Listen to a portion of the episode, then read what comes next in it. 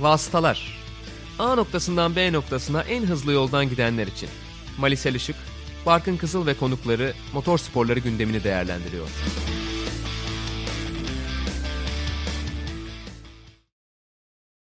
Sokrates Podcast'te Vasıtaların 71. bölümüne hoş geldiniz. 3. sezonun finalini yaparken Formula 1'de sezon değerlendirmesiyle karşınızdayız.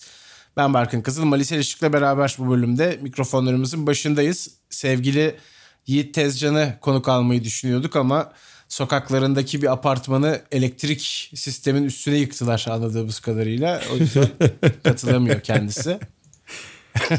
Onu umuyoruz ki önümüzdeki sezonda bir bölümde konuk edebiliriz herhalde. Bu nasıl bir gerekçe ya gerçekten.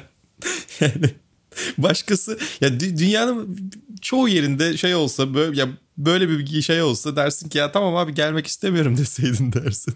Ama yani bizim o taraflara özellikle çok uzakta oturmuyoruz. O kadar muhtemel bir şey ki bu. Hayır yani elektrik bütün sokakta yok. Ya. Sokağın başında bina yıkılmış bugün. Onunla ilgili olabilir dedi. Ya çok, çok işte yani çok mantıklı abi. Çok mantıklı. Çünkü şey yani daha geçenlerde bizim burada da böyle bir elektrik yoktu. Elektrik olmaması falan gibi şeyler beni böyle çok ayarımı kaçırıyor açıkçası. Zaten bugün gündüz konuşurken sokaktan kalaycı geçmesine de çok ayarlarım bozuldu benim bugün. ee, yani bugün şöyle yapalım dedik. İyiler, vasatlar, kötüler penceresi içinde bu sezonu değerlendireceğiz. Hem sürücülerle ilgili hem takımlarla ilgili aslında o Hem yarışlarla hatta. Yarışlarla da alakalı aynı şekilde. E nereden başlayalım Mali ne dersin? Bence vasatlardan başlayalım çünkü onlar hep arada unutuluyor ya. Olur. Vasatlardan başlayalım. Önce bir oradan başlayalım. Onları bir aradan çıkartalım. Vasatlarını alayım o zaman. Ya bir kere zaten sezon içerisinde ya bir şöyle bir durum var. Bu sezonu doğru bir yerden tek bir pencereden incelemesi çok zor. Çünkü tabloya baktığınızda, puan tablosuna baktığınızda farklı bir şey görüyorsunuz yarış yarış baktığınızda farklı bir şey görüyorsunuz. Sonuçlara baktığınızda bambaşka şeyler görüyorsunuz. Dolayısıyla yani bir yarış kazanmış ve sezonda üçüncü bitirmiş birini vasat ilan etmek çok doğru mu diye düşünürsün. Ama Valtteri Bottas bence bu sezonun vasatlarından biriydi. Evet doğru söylüyorsun. Özellikle tabii aslında puan tablosunda dediğin gibi baktığın zaman Perez'in önünde olabilir. Podyum sayısı olarak da ondan daha çok podyum olabilir ama takımın ihtiyacı olduğu anlarda ihtiyacı olan şeyleri ne oranda yaptığına göre aslında değerlendiriyoruz. Hı hı. Yani hani bazen normal yarış bölümlerinden sonra birileri yarışı kazansa bile üstünde çok durmuyoruz. Çünkü hani beklentiyi karşılıyor. O yüzden hı hı. çok konuşamayabiliyoruz. Onun gibi beklentiye göre değerlendirme yapmak lazım. Senin dediğin gibi Bottas gerçekten o beklenti çerçevesinin belki biraz üstünde yer almıştır. Belki hı hı. tam beklenti kadar da performans verememiş olabilir. Ben, bence biraz altı. Yani şeyi düşün. Sergio Perez'le karşılaştıralım. Onun ikinci pilotluk zamanlarında daha doğrusu ikinci pilotluk yapması gereken zamanlarda yaptıklarına bakıp Valtteri Bottas'ın yapamadıklarını çok net bir şekilde görebiliyorsunuz ki o kadar net, o kadar görülebilen şeyler üzerinden de değerlendirmemek gerekebiliyor bazen. İşte bu sezonu değerlendirmenin zorluklarından biri o. Yani Bottas'ın varlık gösterememesi pit stop stratejilerini tamamen 3 pilot üzerinden veya işte 2 pilot üzerinden kurgulamayı da beraberinde getiriyor. Ama aslında bizim onu öyle yapmayacağımız bir senaryoyu da oluşturabilirdi Bottas. Yani pit stop stratejisinde Bottas'ın arkasına düşmemek için özel bir çaba sarf ettiğini ben pek görmedim açıkçası Red Bull pilotlarının sezon boyunca. Ve bu da etkiliyor çünkü Hamilton genelde Verstappen'e ve Perez'e bakarak bunu yapmak zorunda kalıyor. E, o anlamda bakıldığında Bottas'ın işte yani birilerini arkasında tutması gerektiğinde bunları yapamadığını da gördük. O yüzden gerçekten sezonun vasatları arasındaydı bence. Onun bir, dışında bir senin aklına gelir mi? Bottas'la ilgili. Aslında sıralama performansları iyi olduğu için yarışta kaybolması daha affedilemez hale geliyor bence. Hani Perez'in sıralama turları çok parlak değil. Yarışta tırmanıyor. O yüzden arkalarda kalıyor diye konuşuyorduk. Hı hı. Bazen destek veremiyordu işte öne yetişmeye çalıştığı için. Bottas için öyle bir durum da çok söz konusu değil ama çok mücadeleci değildi. Sadece de Türkiye'de kazandı. O anlamda da enteresan oldu herhalde. Yani pole pozisyonu, galibiyet bir de en hızlı tur. Türkiye'de müthiş performans. Türbünlere koştu zaten. Onun dışında evet. yarış galibiyeti olmayan bir sezon geçirdi diyeyim. Bottas'ı bu şekilde noktalayalım istersen.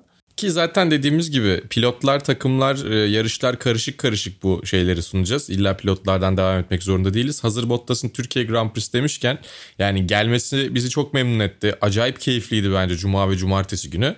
Fakat pazar günü sürekli yağan ama aynı zamanda da yağmayan böyle sprey etkisi gibi olan bir yağmurla birlikte Türkiye Grand Prix'si de pazar günü bence bir tık vasattı ne dersin? Çünkü ya geçen sene bir de çok iyi bir yarış olduğu için iyi diyemiyorum. Kötü kesinlikle değildi zaten.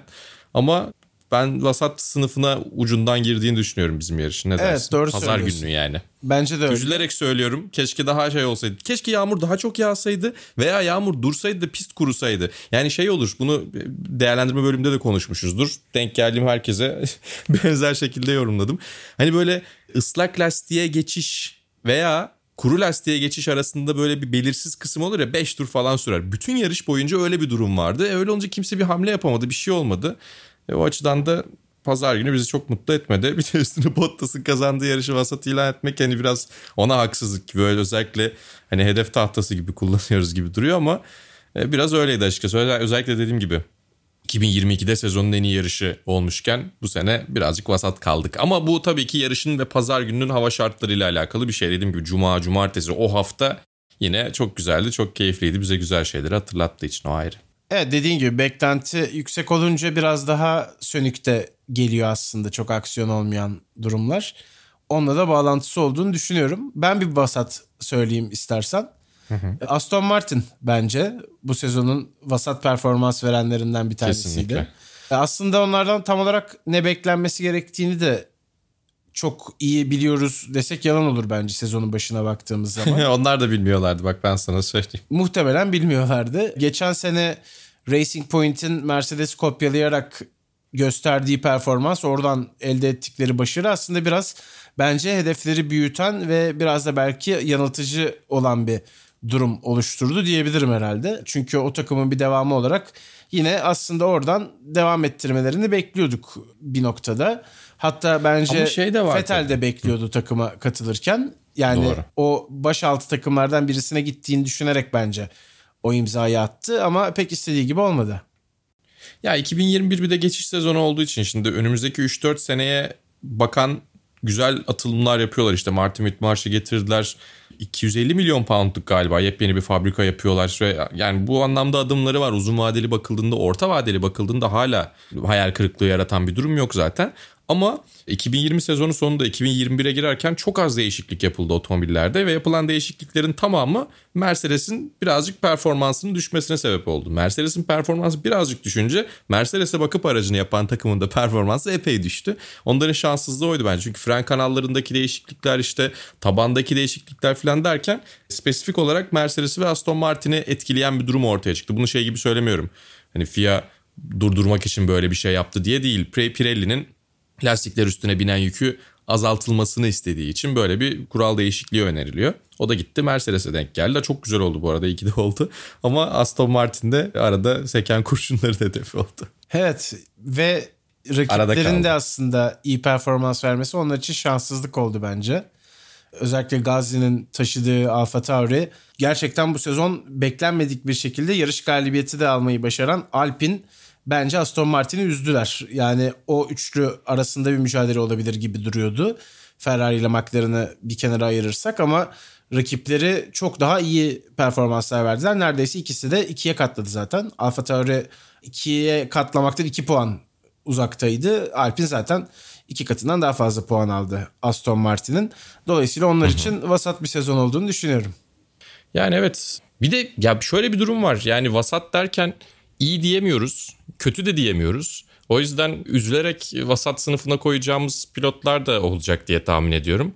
Yani ben Mick Schumacher'i çok keyifli bir şekilde sezon boyu izledim. Özellikle birkaç yarış babasının eski ilk, ilk kas tasarımıyla yarıştı Spa'dan sonra falan. Bize böyle güzel duygusal anlar yaşattı. Önümüzdeki yıl Ferrari'nin resmi yedek pilotu da olacak Haas'ta yarışırken.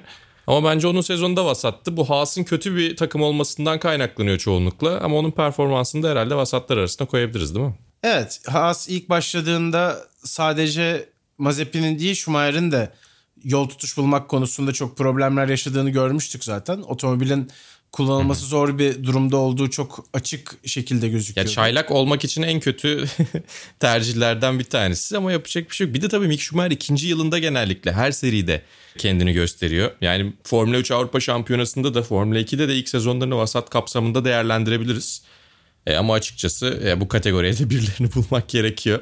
O yüzden Mick Schumacher'ı da bence oraya yazabiliriz. Evet. Giovinazzi'ye ne dersin? Mick Schumacher'ı da tabii ki biraz konuşalım önce de. Ben. Giovinazzi'ye geçmeden önce bir de şunu hatırlatayım sadece. Q2 yapabilmesi Haas'la onu hani Evet iki kez. vasatın daha üst tarafına taşıyor en azından onu söyleyebilirim. Hmm. Kolay değil yani iki kere Q2 görmek. İyi olmaya yetmedi ama ucu ucuna diyorsun. Olabilir. Evet, evet. Mantıklı. Yani hani vasatı da vasatın biraz üstü biraz altı diye ayırıyorsak daha yukarı bakan dilimde olduğunu söyleyebilirim.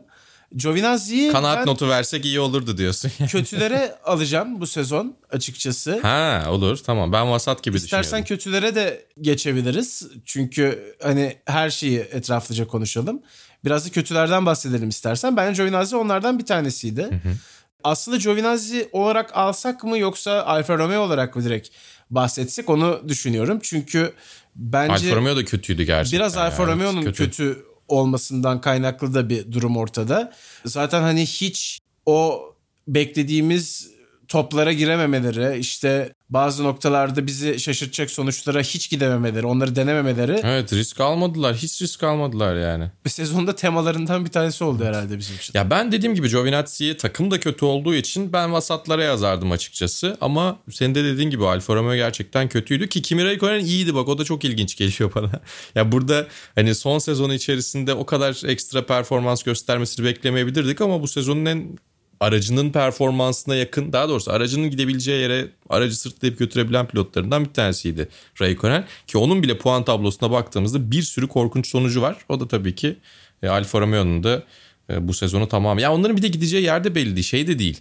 Hani bence önümüzdeki yıllardaki en hedefsiz takım gibi duruyor. O da çok ilginç bence. Yani Williams bir ilerleme kaydetti. Onları zaten bayağı bir öveceğiz diye tahmin ediyorum. Haas bu sezon çok kötüydü ama önümüzdeki yıldan itibaren Ferrari ile çok daha yakın bir şekilde çalışıyor olmaları onlara bir kapı açıyor. Böyle bir umut.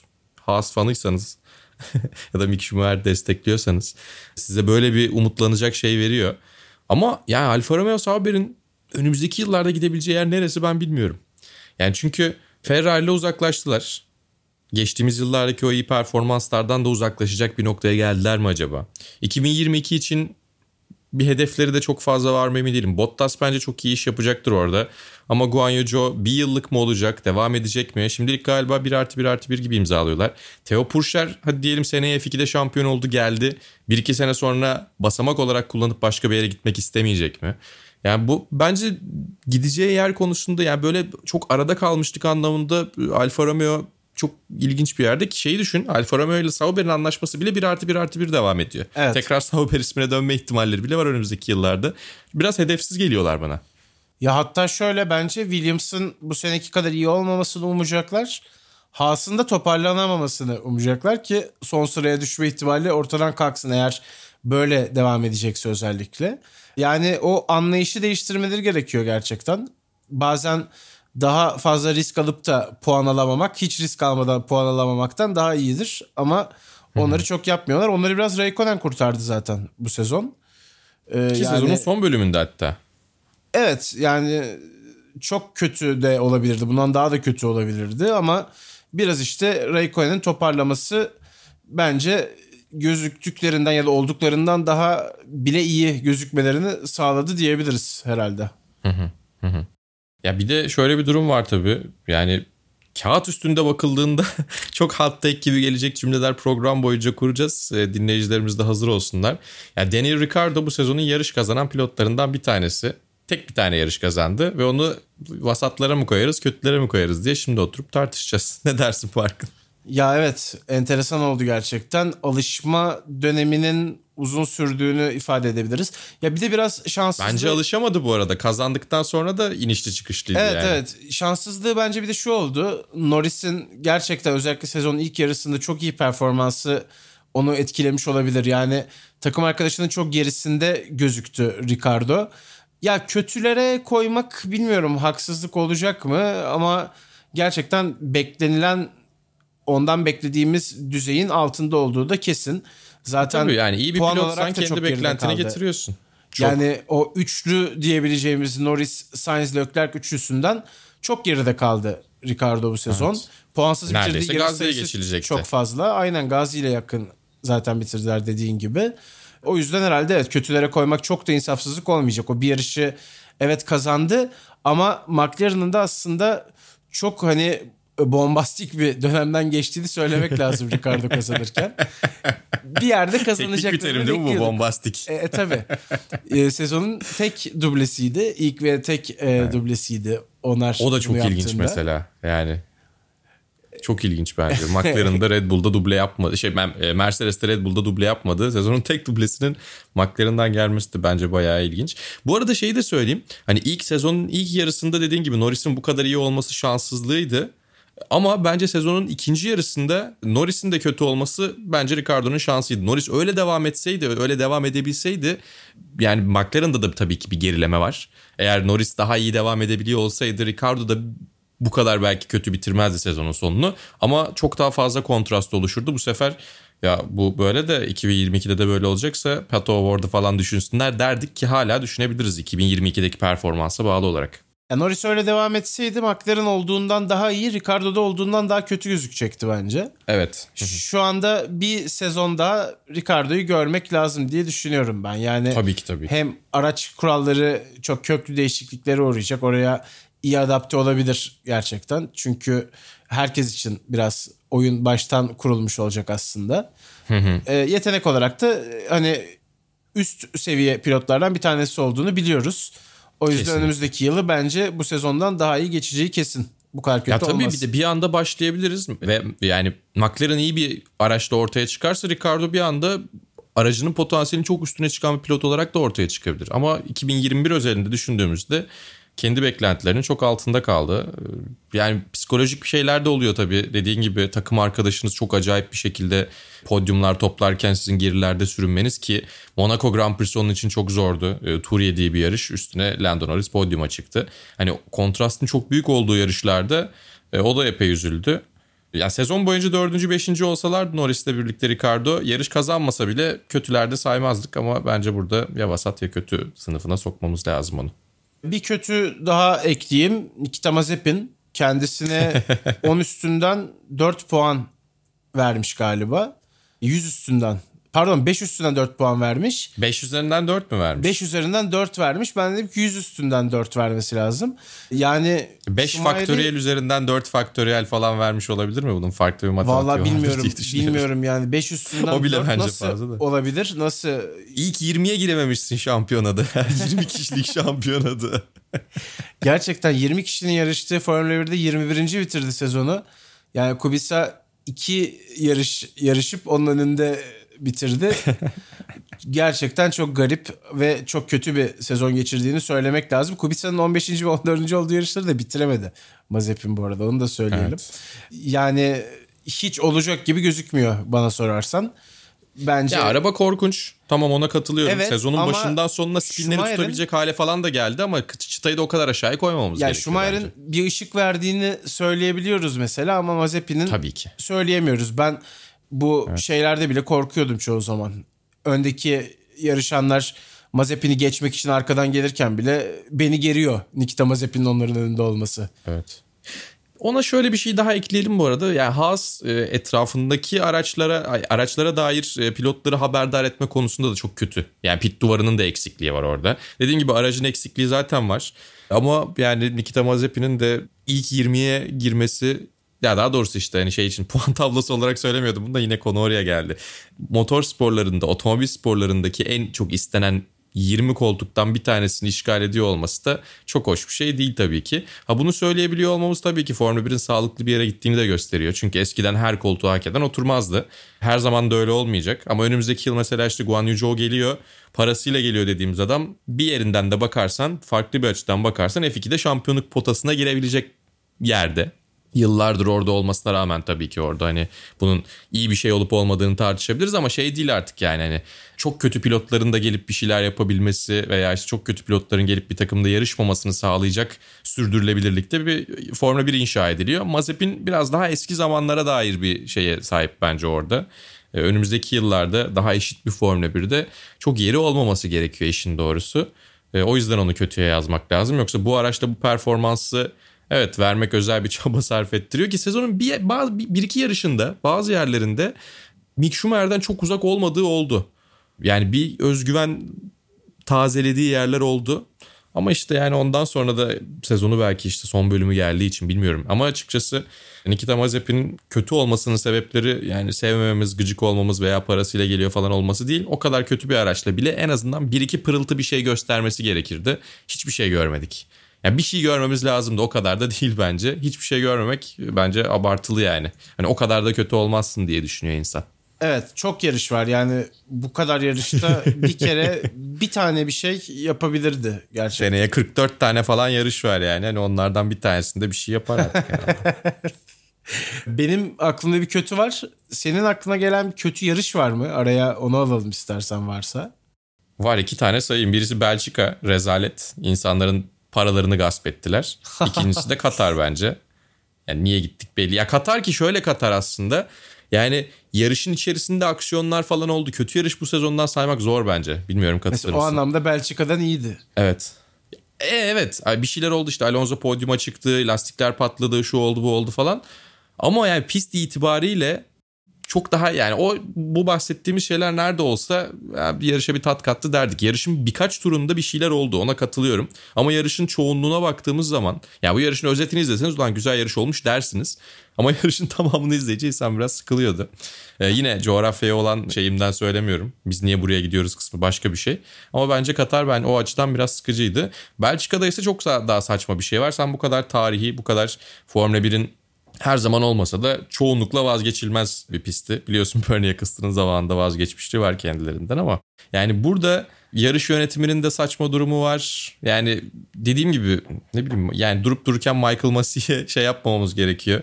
Hani burada onu kötülerde ya da vasatlarda saysak mı diye düşünüyorum ama yani hiçbir zaman bir yarış direktörünü bu değerlendirmeleri almadığımız için çok da üzerinde durmak da istemiyorum ama yani yarış en azından kağıt üstünde oldu görünsün de iade etmek zorunda kalmayalım diye 3 tane güvenlik aracı arkasında tur attırdılar.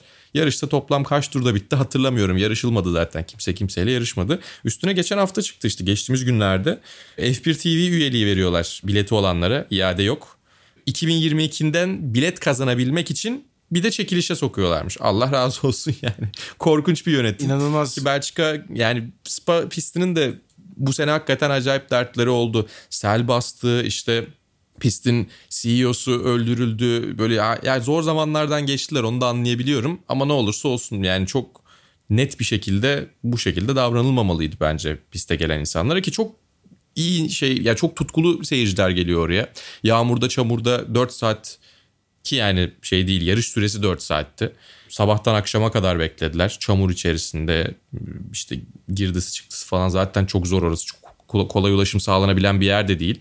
Formula 1'i gerçekten seven insanlar orada yer alıyorlar. Ki zorunda da değiller bu arada. Gerçekten seven insanlar olmak zorunda da değil. En ulaşılabilir bir yerde insanları kolundan tutup getirmiş bile olsalar yarış yapılmadığında, fiilen bir yarış yapılmadığında ya onun finansal yükümlülüğünde sırtlanmak gerekiyor bence. Yani o açıdan Belçika organizasyonel anlamda kötü bir yarıştı. Kötü yarış olarak onu koyabiliriz.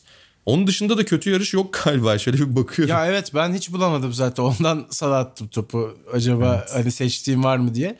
Bir de Belçika ile ilgili şunu da ekleyeyim. Yani ben Türkiye'de atıyorum yarış olmasa ve bir yarış izleyecek olsam tercih edebileceğim pistlerden bir tanesi olarak görüyorum. Evet işte Belçika'yı. gittiğinde öyle bir şey olduğunu düşünsene. e, olabilirdi. Yani çok olmuştur da muhtemelen. Çünkü hani şöyle bir baktığın zaman çok işte Amerika kıtası zaten uzakta kalıyor. İşte Orta Doğu seyahat anlamında turizm açısından Avrupa kadar zengin değil onlardan daha geride gözüküyor falan diye böyle elersen güzel pistleri seçiyorsan zaten hani başı oynayan pistlerden bir tanesi Belçika. O kadar Mesela yani atıyorum 4-5 tane şey indirirsin seçeneğe. Ondan sonra bir gider kurlara bakarsın. Sonra Aynen. hep o kalan 5'ini de elersin. Evde oturur izlersin tabii. evet sonunda şey F1 TV üyeliği o, o bile e, Aynen. zor. Yani kötü oldu evet bu gerçekten kötü diyebileceğimiz yarışlardan bir tanesiydi. Sen az önce Michael Massey'i buraya alacağız mı? Yani bu konuşmamamız gerekiyor ya da konuşacağımız isimler bir tanesi olmayabilir dedin ama bence yanılıyorsun. Çünkü benim sıradaki kötüm Michael Massey. Onu söylemeden olmaz. Yani bu sezonun çünkü ana aktörlerinden bir tanesiydi. O yüzden Ya şu cümle beni çok rahatsız ediyor. O yüzden konuşalım. gibi hissediyorum E, e, kendimi. mecburuz evet, ama. konuşmamız Yani- gerekiyor. Öyle. Çünkü sezona bu kadar doğrudan etki eden bir yarış direktörü performansı ben hiç hatırlamıyorum. Belki sen hani hafızan da daha kuvvetli yıl yılda hatırlıyorsun. 1994 Barcelona'da 38. turda olan olayı da hatırlayabilen birisi olarak sen bana Yalana söyle bak, yani Hatırlamıyorum ne bileyim bir şeyler olmuştur.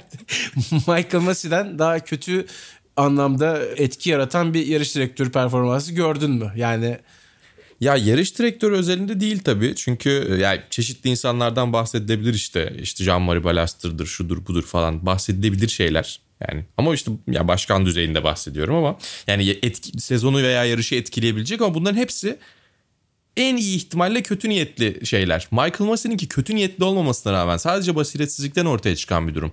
Yani olayı kontrol edememesinden, fazla kontrol etmesinden değil olayı kontrolden çıkmasına sebep olmasından dolayı ortaya çıkan bir durum. Bence kötü olmasının sebeplerinden biri bu.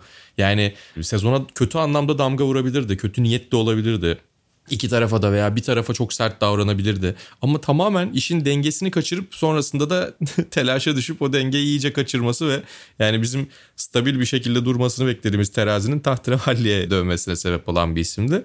Yani iyi niyetli olması bence daha kötü. Çünkü dediğim gibi yani hani kötü bir şekilde de olsa en azından işi biliyor ve ona göre manipüle ediyor diyebilirdin. Yani bunu şey için söylemiyorum meşru göstermek için değil ama yani şey de kötü. Yani bir taraftan üzülüyorsun da ama ne olursa olsun yani şey de var. Yani bir anda kucağında bulduğu bir görev oldu Charlie Whiting'in ölümüyle. Birkaç senesi daha vardı belki. Ama yani ne olursa olsun bu problemin ya ben araya girmeyeyim ya da biz bu yarışı etkilemeyelim veya aman bana bir şey demesinler diye düşünerek yapılmaması gerektiğini bu işin biliyor olması gerekiyordu. Şimdi de öğrenmiş oldu. Seneye görüp görmeyeceğimizi gerçekten bilmiyoruz yani. Ya şey çok kötü. Bu ağlamayana meme yok diye düşündürmesi çok kötü durumu. Aslında hani onun yerine çok daha nötr kalıp sadece kural kitabında yazanı uygulasaydı şu anda hiç bu kadar tartışma olmayacaktı muhtemelen. Ya Yarış herkese direktörüne- çok baştan sert davransa bile olurdu. Evet o da olurdu. Hepsi olurdu. Ya bu hariç hepsi olurdu, öyle söyleyeyim. mesela. E tabii yani. Yani şey var bir de yarış direktörüne hani verilen ekstra yetkiyi de kullanmak zorunda hissettiği noktalar oldu anladığım kadarıyla. Son yarışta da bence onun örneklerinden Mesela. bir tanesi. Hatta verilen yetkiyi aştığı da söylenebilir son yarış özelinde. Ee, Öyle bir yetki için. yok aslında çünkü değil mi E, Kur'an e, kitapçı? evet yok yani biraz uyduruldu gibi oldu kılıfına o şekilde de geçti gitti yani çünkü dön- geriye dönükte ne yapacaksın zaten Mercedes de galadan önce hemen itirazını çekti hani E çünkü bir yani şey Verstappen'in suçu değil ki Red Bull'un suçu değil ki yazık onlara. Yani ondan alırsan da olmaz ki. E yok bir de alamazsın Şey ki değil yani, yani. nasıl olacak Hani Verstappen çünkü Hamilton'a vurdu da ceza vermediler gibi bir şey değil ki. Tamamen basiretsizlik sebebiyle yarış yanlış bir şekilde devam ettiriliyor. Olabilecek birkaç doğru seçenekten vazgeçilip e, Verstappen de verilen kurallar dahilinde çıktı, geçti, kazandı. Ondan sonra çocuğa bir şey yapmanın da bir manası yok sonuçta. Biz bunu burada Hamilton'ın şampiyonluğunu çaldılar şeklinde söylemiyoruz yani. Ama işte ya bir de insanların kutuplaşmasına daha fazla sebep oldu bence Michael Massey'nin bu kararsız e, yaklaşımı. Çünkü işin içerisine yorum girdi. İşin içerisine yorum girdiği zaman da ki yani tabii ki kural kitapçıkları her zaman her olaya net bir cevap sağlayamazlar. Ama o gri alanlar o kadar büyüdü ki yani iş, iş sakız gibi bir şey oldu.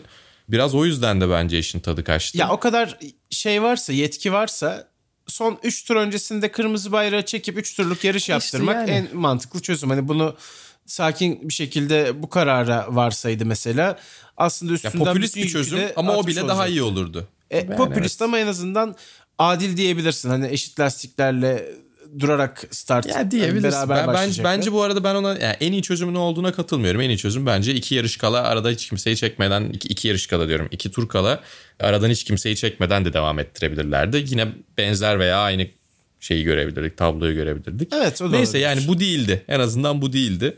Bizim podcast'imizden de 4-5 dakika çaldığı için Michael Masi bizden özür dilerse seviniriz. Evet iyilere geçelim istersen. Hadi geçelim. Max Verstappen'le başlamak lazım. İnsanüstü bir Evet. performans sezon boyunca aslında. Sezon boyunca. Yani ben bu gridin en yetenek sürücüsü olduğunu düşünüyorum. İşte bir hot take. O bahsettiğin hot take'lerden bir tanesi. o yetenek potansiyelinin de sınırlarını zorladığı, tavanını bulduğu bir sezonu geride bırakıyor. Dönem dönem evet Red Bull Mercedes'ten daha hızlıydı kesinlikle. Ama bazen de Mercedes Red Bull'dan daha hızlıydı. O güç dengeleri çok değişti bu sezon içinde. Ama hangi performans düzeyinde olursa olsun Max Verstappen hiç geri adım atmayarak sonuna kadar da şampiyonluğu kovaladı ve bence çok hak ettiği bir şampiyonluk aldı açıkçası. Bunu söylemekte herhangi bir beis görmüyorum. Onu ifade edebilirim. Evet son Tabii yarış canım bence yani. de herkes Lewis kadar- Hamilton her- daha, herkes hak etti. Lewis Hamilton daha iyi bir son yarış hafta sonu geçirdi. Abu Dhabi'yi daha iyi götürdü bence Verstappen'e göre. Ama dediğim gibi sezonun geneline baktığım zaman çok çok ufak da olsa yarım adım farklı Max Verstappen'in ben biraz daha hak ettiğini düşünüyorum. Yani artık bu zaten çok hani kişisel bir değerlendirmeye kalıyor. O kadar yakın iyi performanslar ki yani Lewis Hamilton'dan Çok. da istersen sen de bahset zaten o da sezonu kesinlikle iyilerinden. Yani son tura kadar sonuçta gelen bir şampiyonluk mücadelesi var. Ama kesinlikle Verstappen'i bence ilk başta konuşmamız lazım lidere geçmişken. Evet yani Max Verstappen uzun zamandır aradığımız şampiyonluk mücadelesini bize verdi Red Bull'la birlikte. Sezonun ilk bölümünde onlar en iyi otomobil gibi görünüyorlardı. Ufak bir farkla testlerden sonraki durumda evet gerçekten çok iyilerdi. Özellikle Fransa ve Avusturya Grand Prix'leri arasındaki o yani hani 3 Grand Prix'lik Fransa, Steiermark, Avusturya bölümü. Hatta Azerbaycan'ı da katmak lazım aslında hız olarak orada da çok iyilerdi de yani sonuçlara Verstappen adına yansımadı. Monaco'yu bile katabiliriz işin içerisine çünkü iş kırılmaya orada başladı gibi görünüyordu. E, Britanya'dan sonra bir rüzgar tersine döndü ama işte Monaco, Bakü, Paul Ricard ve Spielberg'teki iki yarışı düşündüğümüzde orada çok iyi bir yer yakaladı ve biz dedik ki ya tamam bu hakikaten şampiyon olabilecek bir performans ve şampiyon olmaya sezon sonuna kadar da gidebilir gibi görünüyorlar dedik. Yoksa yani sezonun başında aslında şey değişiyordu. Bir hafta Mercedes bir hafta Red Bull görüyorduk. E böyle bir durumu daha önce Ferrari ve Mercedes karşı karşıya geldiğinde de görmüştük. Şey diyorduk ki tamam bunlar böyle başlarlar bir yerden sonra Mercedes bir şey bulur şampiyon olur. Ki Kandırılmayalım öyle gerek de yok. oluyordu aslında. Yani Brezilya'ya işte, tam baktığın zaman öyle oluyordu neredeyse zaten. Evet.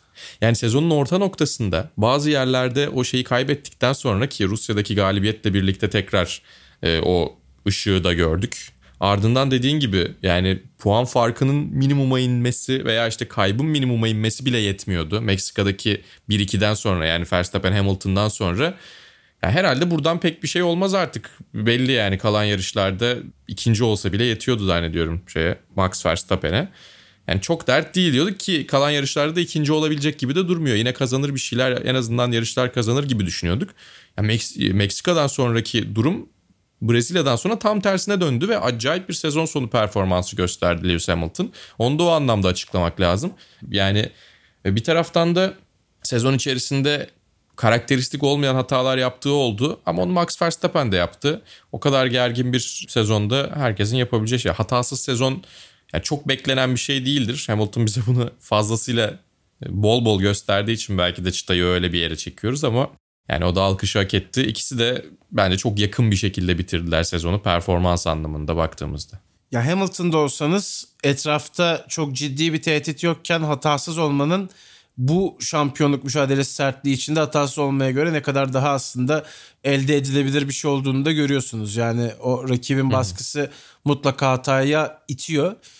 Yani Brezilya'dan sonra Mercedes'in ne keşfettiğini de aslında bilmiyorum. Yapayım mı bir spekülasyon yapmayayım mı onu düşünüyorum şu anda. yap hadi yap. Ee, Vasıtaların ilk sezonuna götüreceğim sizi. Ferrari Belçika ve Monza'yı kazanarak açmıştı vasıtaları.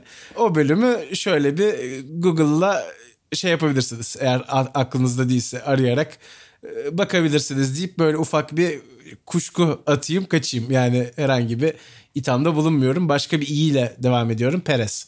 Hadi bakalım. Kesinlikle evet, yani bu iki isimden sonra bence bu sezonun en parlak performansı Evet. Perez'den geldi. Sixth Man of the Year Lou Williams gibi oynadı vallahi. Yüzde yüz. Yüzde yüz yani e, çok fazla podyum gördü. Yarış kazanmayı başardı.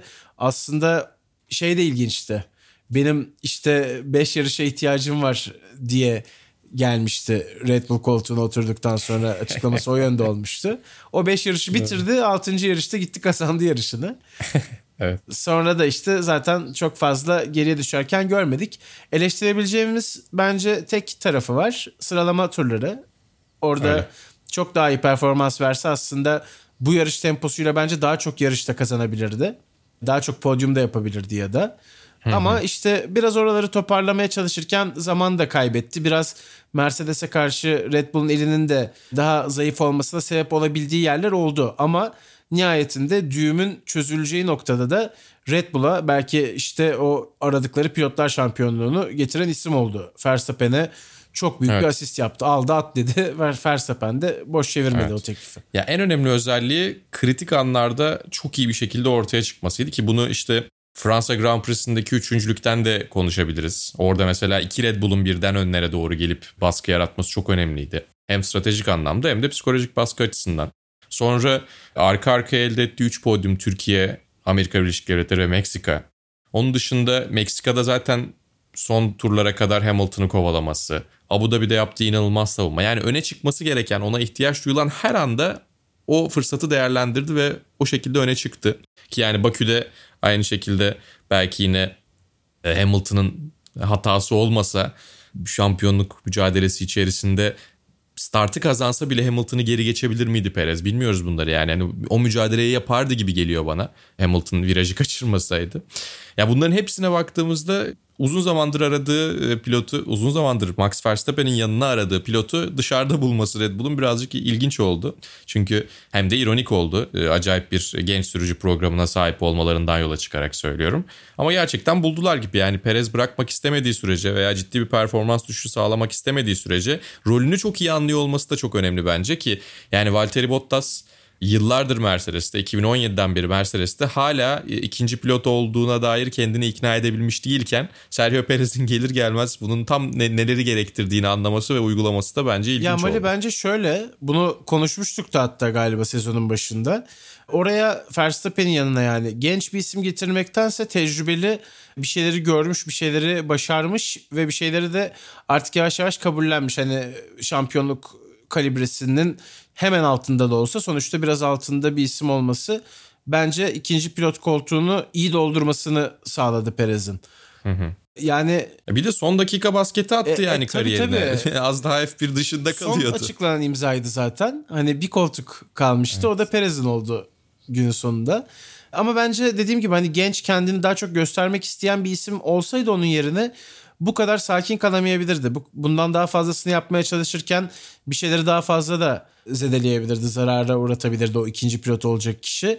Mesela Gazli çok iyilerden bir tanesi aslında. Ama mesela onun kendini gösterme ihtiyacı çok daha yüksek. Ve aslında bence o da sürüş anlamında belki sezonun geneline baktığımızda Perez'den de iyi performansları oldu. Ama bu kadar çok yardımcı olamazdı diye düşünüyorum deyip Gazi ile ilgili de sana atayım topu. Evet yani şey çünkü başka. Yani potansiyelinin üzerine çıkabilmek veya beklentinin üstüne çıkabilmek beklentiyle tabii ki doğru orantılı. E, Red Bull'da Mercedes'te beklenti yüksek. O beklenti baskı yaratabiliyor. Siz en iyi yarışınızı çıkardığınızda beklentiyi karşılayabiliyorsanız her seferinde o seviyeye çıkamadığınız zaman kendinizi geriye düşüyor gibi hissediyorsunuz. Bence işte Albon'da da bu oldu, Gazi'de de bu oldu. Yani onlar en iyi günlerinde o koltuğu hak etmeyen pilotlar değillerdi. Ama o en iyi günlerini sürekli her hafta, her yarış haftası yapabilmeyi zor buldular. Ki kolay bir şey de değil. Bence o yüzden fark etti ve dediğim gibi Pierre Gasly Alfa Tauri'yi sırtına aldı. Sırtlaya sırtlaya sırtlaya buraya getirdi. Evet yani Pierre Gasly Formula 1 bel takımı diyebiliriz kendisi için doğrudan. Ki Sunoda Evet, da çok kötü evet. iş yapmadı aslında. Yani bence çaylak sezonuna Sunoda'yı göre nereye yazmamız gerekiyor mesela? Vasatlara mı yazmak Yine gerekiyor? vasatın yukarı bakan kısmına yazarım Evet ben. değil mi? Sherlockler mesela bak bunlar çok arada yani kanaat notuyla iyi olabilecek Evet, ama doğru arada kalmış isimler Bence gibi. de. E, Ama Science arada kalmış isimlerden bir tanesi değil. Geri Science kalanların en iyiydi. iyisi Science çok iyi. oldu zaten öndeki dörtlünün ardından. Belki evet yarış kazanamadı ama çok yaklaştığı oldu. İşte Monaco'da ikinciliği var. Onun dışında üçüncülükleri var. Üç tane.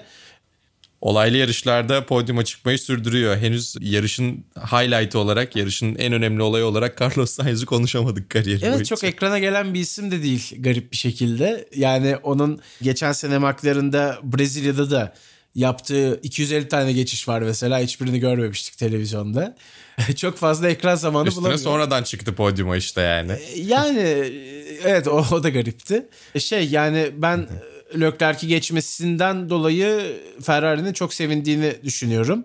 Eğer Leclerc'ten daha geride bir performans alsaydı Carlos Sainz'le beraber o zaman çünkü bence Leclerc'in de kendisini çok daha geliştirmeye itecek bir rakip bulamayacağını da düşünüyordum. Ama Sainz'in onu geçmiş olması bence Leclerc için de bir kamçı olacaktır. Ferrari için Çok, bu iyi bir evet. gelişme ki Ferrari'yi de aslında iyilerin arasına yazabiliriz enteresan bir şekilde. Çünkü onlardan beklenti artık o Çok kadar ilginç. düşük Ama ki yazarız. yani takımlar şampiyonasını üçüncü bitirmek çok çok iyi bir sonuç oldu Ferrari adına ki güçlü bir McLaren de vardı aslında sezonun büyük kısmında. Evet yani orada McLaren'ı işte nereye yazmak gerekiyor onları da iyi demek gerekiyor ama Ferrari çok daha yukarıda yani bunu söylemek hakikaten beni şaşırtıyor.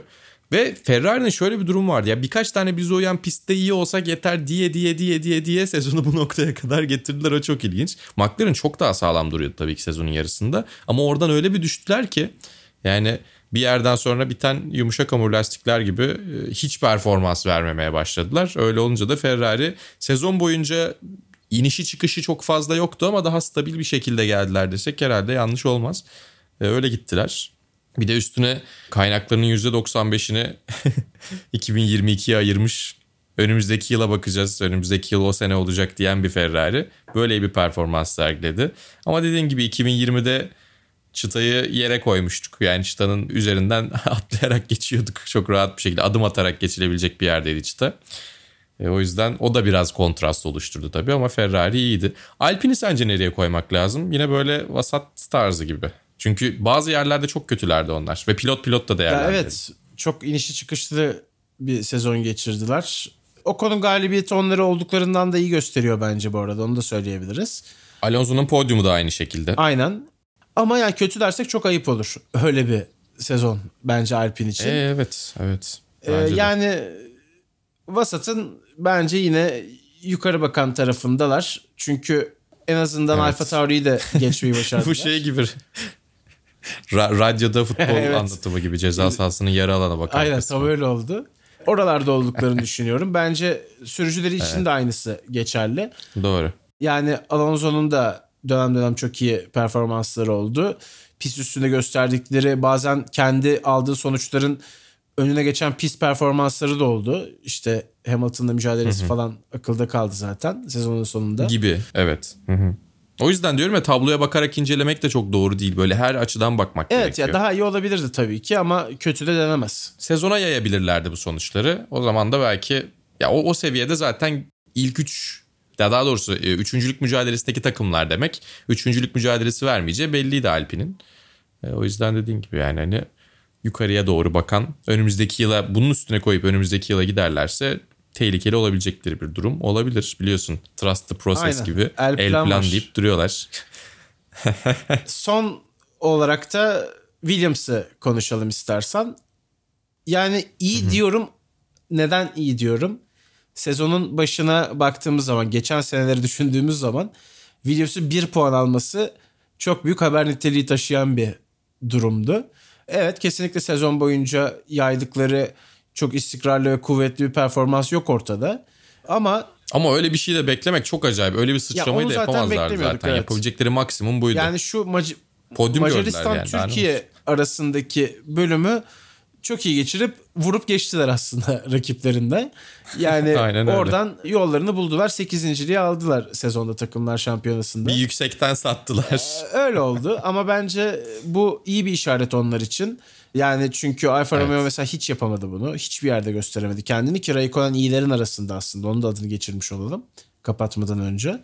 Ki geçen seneki aracın üstüne koyarak bunu yapmaları da aslında e, büyük bir başarı.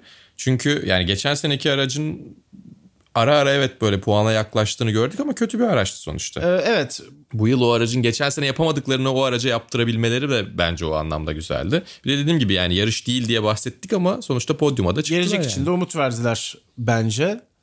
Yani bir şeylerin eskisinde en azından daha iyi olacağını gösteriyor. Belki o başı oynayan Williams'ı hemen görmemiz söz konusu olmayacak ki George Russell kaybetmek önemli bir kayıp zaten. Buradaki en yetenekli isimlerden bir tanesi olduğunu düşünüyorum ben. Ama yine de ne olursa olsun çok hani umutlanabilecekleri bir profil çizdiler sezonun bir bölümünde diyeyim. Ekleyeceğim bir şey yoksa da Sir Frank Williams'ı da almış olalım. Hazır Williams konuşuyorken bu sezon Olur. kaybettik Ya maalesef. şöyle bir durum var bence. Evet yani o da çok çok özel bir ismiydi. E, Garaj takımı denilebilecek bir mirasa sahip olup aynı zamanda Formula 1'in en büyük takımlarından birinin de inşasında, zirveye yükselmesinde, orada çok uzun süre kalmasında ve sonrasında hayatta kalabilmesinde çok büyük bir e, inadı bir tavrı vardı belki onun sayesinde bu işleri yapabilmişti öyle söyleyelim. Ya şöyle bir durum var. Arada arada böyle bir bakıyorum şimdi bir taraftan gözümün önünde de neleri söyleyebiliriz küçük küçük notlar olarak diye.